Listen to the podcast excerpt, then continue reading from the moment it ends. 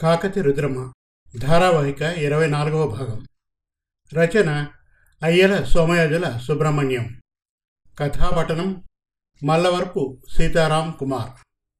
గత ఎపిసోడ్లో గన్నారెడ్డి తన సేనలతో మహదేవుని మీద ఒత్తిడి పెంచుతాడు. కాకతీయ సైన్యాలు కంప కోటను ముట్టిస్తారు. మంటల వెనుక నుండి బాణాలతో దాడి చేస్తారు. ఇక కాకతీయ రుద్రమ ఇరవై నాలుగవ భాగం వినండి. శివదేవయ్య అంతర్మథన చర్చలు. శివదేవయ్య అందరితో సహస్రావధానంలా ప్రశ్నోత్తరాలు జరుపుతున్నను ఆ సాయంకాలము జరిగిన మహాయుద్ధాన్ని గురించే ఆలోచిస్తున్నారు. తాను రుద్ర ప్రభువుకు ఆలోచనలు చెప్పకూడదు. ఆ ఉత్తమురాలు తన రాజ్యము తానే రక్షించుకోవాలి. తన సార్వభౌమత్వము తానే నిర్మాణం చేసుకోవాలి. స్త్రీలలోని పరిపాలనా దక్షత కళాప్రపూర్ణము శక్తియుతం. పురుషుని శక్తి అత్యంత బలయుతం. పురుషుడు విరోధులను లోబరుచుకున్నా తన ప్రాభవం కోరుతాడు. స్త్రీ ఇతరులను జయించిన వారి పూజ ఆశిస్తుంది. రెండు శక్తులు రుద్రమామలో యమున గంగా సంగమం అయ్యాయి. ఈ తల్లి స్త్రీ రాజ్యమెంత ఉత్కృష్టమో లోకానికి చాటగలదుగాక పురుషుడు విభూతులను సంపాదించగలడు. వాటిని ఉత్తమంగా కాపాడవలసింది స్త్రీ గదా. పురుషుడు సృష్టికర్త. స్త్రీ సంరక్షణకర్త్రి. ఇది మహాభావ విషయంలో భౌతికంగా స్త్రీ బిడ్డలను కనాలి. పురుషుడు ఆ శిశువులను రక్షించాలి. ఈ భౌతిక సత్యంలో నుండే తాంత్రికవాదం ఉద్భవించింది. ప్రేమకు విముఖుడైన శివుడు కాముని దహిస్తే దేవి ఏమవుతుంది? విశ్వ సౌందర్యాన్ని ప్రేమించి భోగించగల ఆమె దివ్య రాగము పురుషునిలో లేకపోతే విశ్వానికే నాశనం. పరమేశ్వరి ఇచ్ఛ సృష్టి స్థితి లయాలు. నాశన శక్తి భండాసురుడైంది. ఆ నాశన శక్తిని పురుషుడు నాశనం చేయలేకపోవుట విచిత్రం. దేవిని ధ్యానించినాడు పరమేశుడు. తాను ఏమీ చేయలేడు. దేవి ఎక్కడ? సర్వము ఆహుతి అయిపోయినది తానే ఆహుతి అయినాడు తన ఇచ్ఛ ఆహుతైనది ఆ దివ్యాగ్నిలో నుంచి దివ్య కామ అయిన దేవి కామేశ్వరిగా ఆవిర్భవించింది. ఉపాధి లేని శక్తి ఎట్లు? పురుషుడే కామేశ్వరుడు. కామ కామేశ్వరి రాజరాజేశ్వరి అనే భావం విశ్వ విశ్వాలకు అనంత కాలానికి మూల మంత్రం. ఆ మంత్రానికి అధిదేవత కాముడే అయినాడు. అలాంటి ఈ విశ్వంలో విశ్వానికి మధ్యమైన ఈ భూమిలో రాజులు రాజ్యాల కోసం మతకర్తలు ధర్మాల కోసం పండితులు తమ వాదాల కోసం విజిగీషులై జైత్రయాత్రలు చేయడం ఎందుకు? ధనం భోగం కీర్తి ఈ మూడు బ్రతికి ఉన్ననాళ్ళే ఉంటాయి. కీర్తి కొన్ని నూర్ల సంవత్సరాలు ఉండవచ్చును. ఎంతమంది రాజులు దాన శాసనాలు వ్రాయించలేదు? అవి జరుగుతున్నాయా? ఎంతమంది తాత్విక ధర్మ స్థాపనలు జరపలేదు? అవి ఏమయ్యాయి? మతాలు మాత్రం ఎన్ని విధాల రూపం పొందుటలేదు? అన్ని ధర్మాలు తత్వాలు తాత్కాలికమే. కానీ వర్తమాన నాటకం మాత్రం తప్పదు. మహదేవరాజు ఓరుగల్లుకు వచ్చాడు. ఏమి కట్టుకుపోతాడు? ప్రాణాల? అతడు వచ్చాడని మనం రక్షించుకోవడం ఏమిటి? ఇది అంతా ప్రళయ నటేశ్వర మహాభావము. పులితోలో ఏనుగుతోలో నడుమున కట్టుకొని కంకళాలు ధరించి త్రిశూలము ఢమరకము అగ్ని మూడు హస్తాల దాల్చి అభయ హస్తముతో సృష్టి స్థితి లయాత్మకములైన కోటి వేల కిరణాలతో నృత్య నృత్యాలతో అభినయాదులతో దివ్య గాంధర్వంతో విశ్వభావంతో తాండవం చేస్తాడట. అన్నీ ఆ తాండవంలో భావమాత్రములే. శివదేవయ్య చిరునవ్వు నవ్వుకున్నాడు. శిష్యులంతా లో గొంతుకులతో ఏవేవో చర్చించుకుంటున్నారు. అంతలో రుద్రదేవ చక్రవర్తిని హఠాత్తుగా లోనికి దయచేసి గురువునకు సాష్టాంగ నమస్కారం చేసింది. అచ్చటనున్న వారంతా లేచారు. గురుదేవులు తమ ఆలోచన పదము నుండి మరలి చటుక్కున లేచి రండమ్మ రండి అధివసించండి అని ఆసనము చూపెను. రుద్రమదేవి శివదేవయ్య మిగిలిన వారు తమ తమ ఆసనములను అలంకరించినారు. యుద్ధ విషయాలు వారిరువురు మాట్లాడుకుంటే విందామని కుతూహలంతో ఎదురు చూస్తున్నారు. రుద్రమదేవి బాబయ్య గారు ఇంతవరకు మనదే విజయం. మహదేవరాజు చిందరవందర అయిపోయినాడు. విన్నారా? శివదేవయ్య విన్నాను మహారాజా మీ మనస్సులో ద్వాదశార్కులు ప్రతిఫలింతురుగాక మీ హస్తాలలో పాశుపదాది దివ్యాస్త్రాలు భాషించుగాక. మీ చూపులలో ఫాల నేత్రాగ్ని వెలిగిపోవుగాక. మీ శత్రువు పరాభూతుడగుగాక. మీకు శుభమగుగాక అని దీవించాడు. వారము దినములు ఎడతెరిపి లేకుండా సర్వకాలాలయందు మహదేవుడి సేనలపై విరుచుకుపడి నాశనం చేసిరి. ముక్కలు చేసి నుగ్గు నుగ్గుగా భస్మం చేసినారు. చాళుక్య వీరభద్రుడు యుద్ధంలో ప్రాణాలు మర్చిపోయి దుర్నిరీక్ష పరాక్రముడై శత్రు సేనలను ముక్కలు చేస్తున్నాడు. వారము దినాలైన వెనుక రుద్రదేవి తన సర్వ సైన్యాలకు రెండు దినములు విశ్రాంతి అని ఆజ్ఞ జారీ చేసింది. కోటలో నుండి ఒత్తిడి లేకపోవడం వల్ల మహదేవుడి సైన్యాలకు కొంచెము అమ్మయ్య అని గాలి పీల్చుకునే అదను దొరికింది. ఈ పది దినాల యుద్ధానికి శత్రువులు మూడు లక్షల మంది ముక్కలైపోయినారు. రెండు లక్షల మంది మృతులైనారు. గాయాలు తగిలిన వారు ఎనభై వేలున్నారు. తక్కిన వారు శత్రువులకు బందీలైనారు. గోన గన్నారెడ్డి శత్రువులకు దేవగిరి నుండి ఆహార సామగ్రి రానివ్వడు. దేవగిరి మహాదేవరాజు పంపిన చారులందరినీ దారిలోనే బందీలుగా పట్టుకొని శత్రువుల వార్తలన్నీ అందిపుచ్చుకొని ఆనందిస్తూ మహదేవరాజు సైన్యాలను చిందరవందర చేయుచుండెను.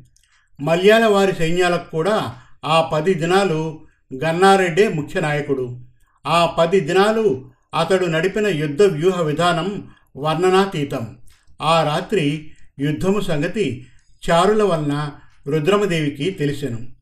చక్రవర్తిని ఎంతో ఆనందించెను. అన్నాంబిక తనను వలచిన వారి కడకు వెళ్ళెను. ఆమె ఏమి చేయుచుండెనో అని రుద్రదేవి అనుకున్నది. గన్నారెడ్డి ఇప్పటికి నాలుగేళ్ళ నుండి కాకతీయ మహాసామ్రాజ్యానికి చేసిన సేవ అపారము. గజదొంగ అయిననేమి? అని కదా లోకైక సుందరి అన్నాంబిక అతన్ని ప్రేమించినది. ప్రేమకు కారణం వ్యక్తంగా కనపడదు. ఎందుకు ఎవరి ముందు ఎవరికి ప్రేమ కలుగుతుందో ఎవరు చెప్పగలరు? యుద్ధకాలమునందే మానవ హృదయంలో ప్రేమ పరవళ్ళెత్తుతుంది. యుద్ధాల నుంచి వచ్చిన వీరుడు ప్రియురాలి వక్షస్థలంపై తలవాల్చి ఆమె హృదయ గతులు దివ్య గీతము ఆలపించగా ఆ జోలకు నిదుర పోగోరుతాడు. ఒక ప్రాణిని ఇంకొక ప్రాణి నాశనం చేసే సమయంలో అతడు రాక్షసుడే అవుతాడు. అలా రాక్షసుడైన మానవుని తిరిగి మానవునిగా చేయగలిగిన ప్రేమ ప్రేమ ఎంత దివ్యమైనది! స్త్రీయే రాక్షసి అయినప్పుడు పురుషుని కన్నా వెయ్యి రెట్లు ఎక్కువగా ప్రేమను వాంఛిస్తుంది. ఆమెను దివ్యురాలిగా చేసే తల్లి ప్రేమకు పురుష ప్రేమయే ప్రాంగణము.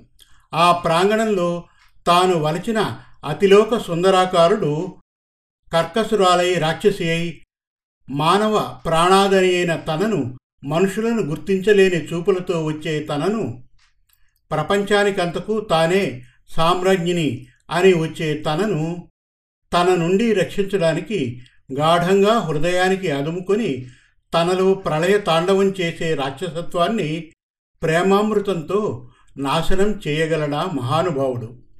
చాళుక్య వీరభద్రుని చూసిన క్షణమే అతడు తన జీవితానికి జన్మ జన్మలకు ఈశ్వరుడు ఎట్లా అయినాడు? ఏమి విచిత్రమైనది ప్రేమ? ఎంత తీయని బాధతో బ్రతుకు సర్వము నిండిపోతుంది? ఆత్మ ఒక్కటే అగుగాక ప్రత్యేక ఆత్మత్వము పొందిన ఒక్కొక్క వ్యక్తి ప్రపంచానుభూతులను ఒక్కొక్క విధంగా పొందగలుగును.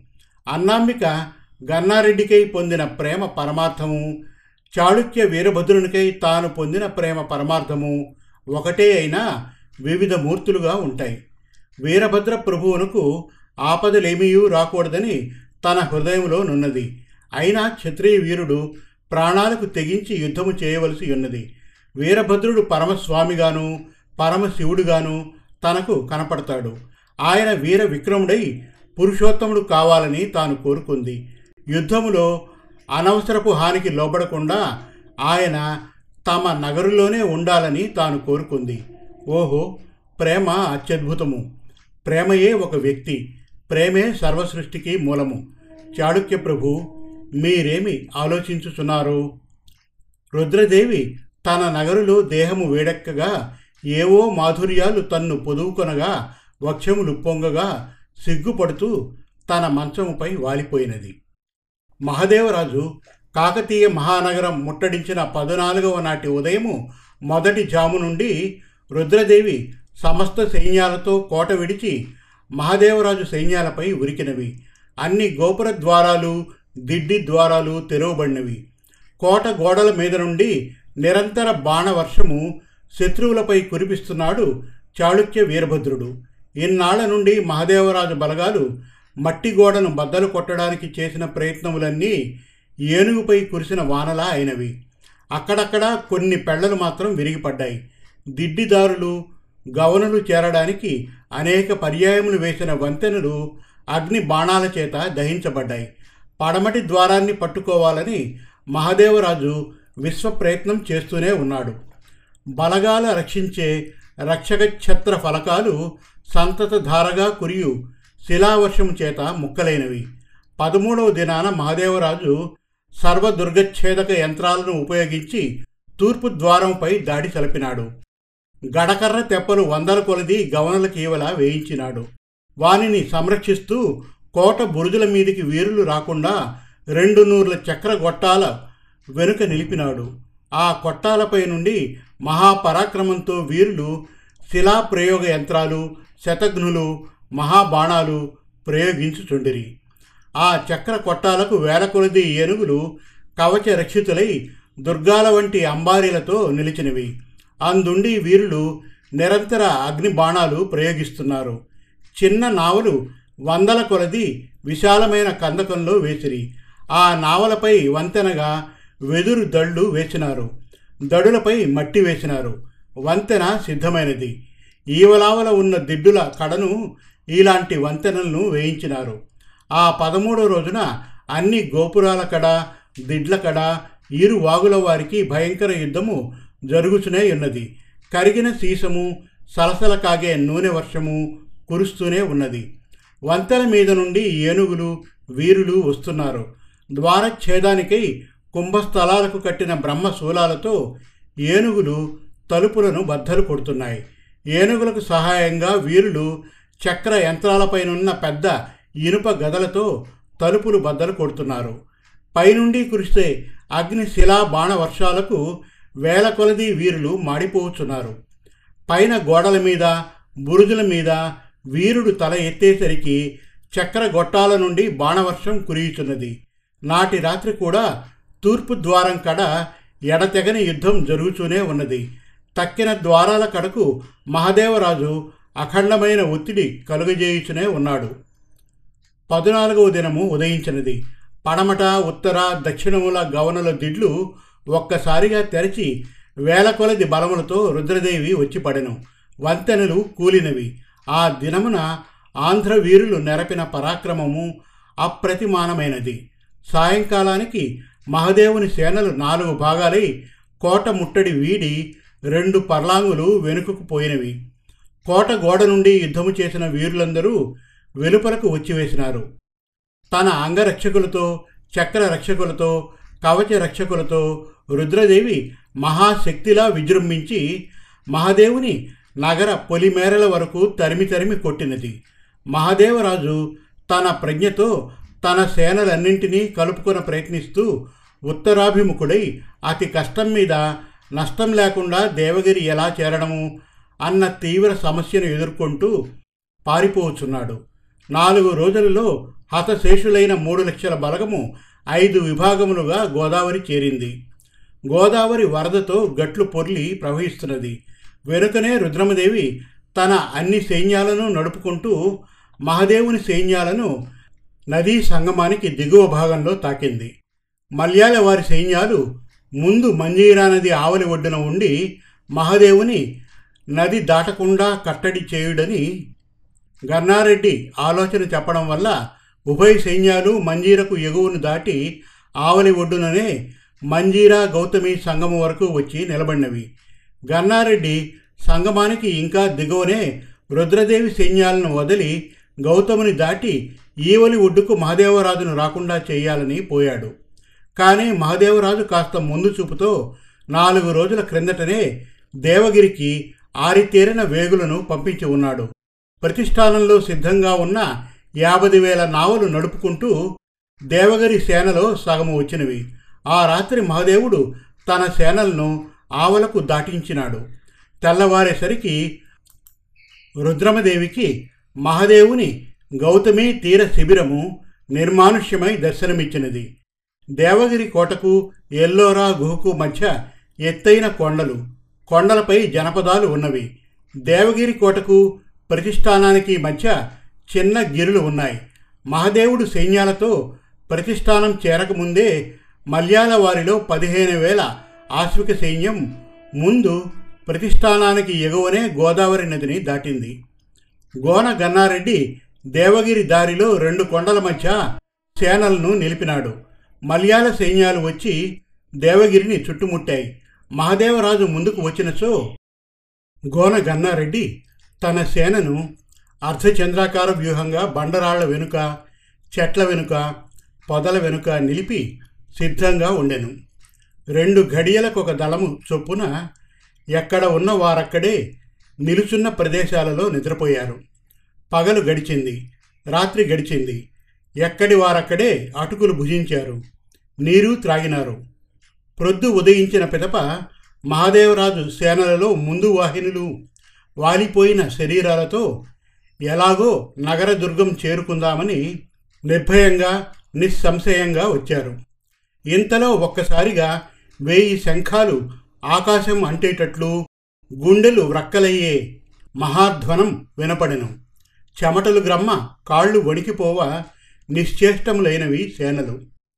మీరు మీ ఆయుధాలన్నీ క్రింద పడవేసి ఒకరి వెనక ఒకరు రండి.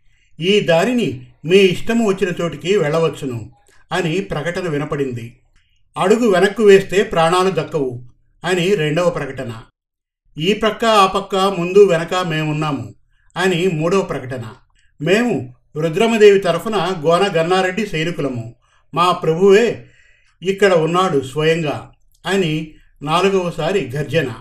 ఆ కేకలతో కత్తులు డాలులు చురియలు శూలాలు బల్లాలు ధనుస్సులు బాణాలు క్రిందకు వదిలి పదివేల మంది వీరులు తలలు వంచుకొని ముందుకు సాగారు.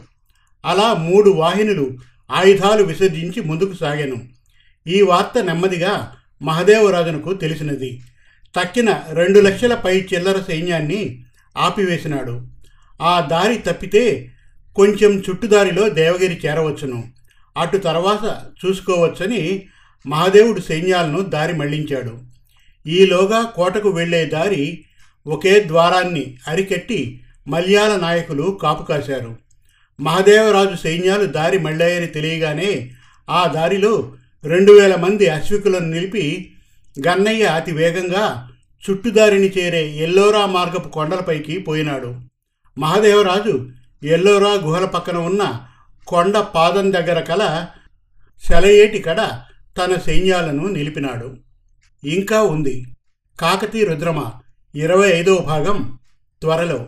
మరిన్ని చక్కటి తెలుగు కథల కోసం కవితల కోసం వెబ్ సిరీస్ కోసం మన తెలుగు కథలు డాట్ కామ్ ఎదురు చేయండి. Thank you.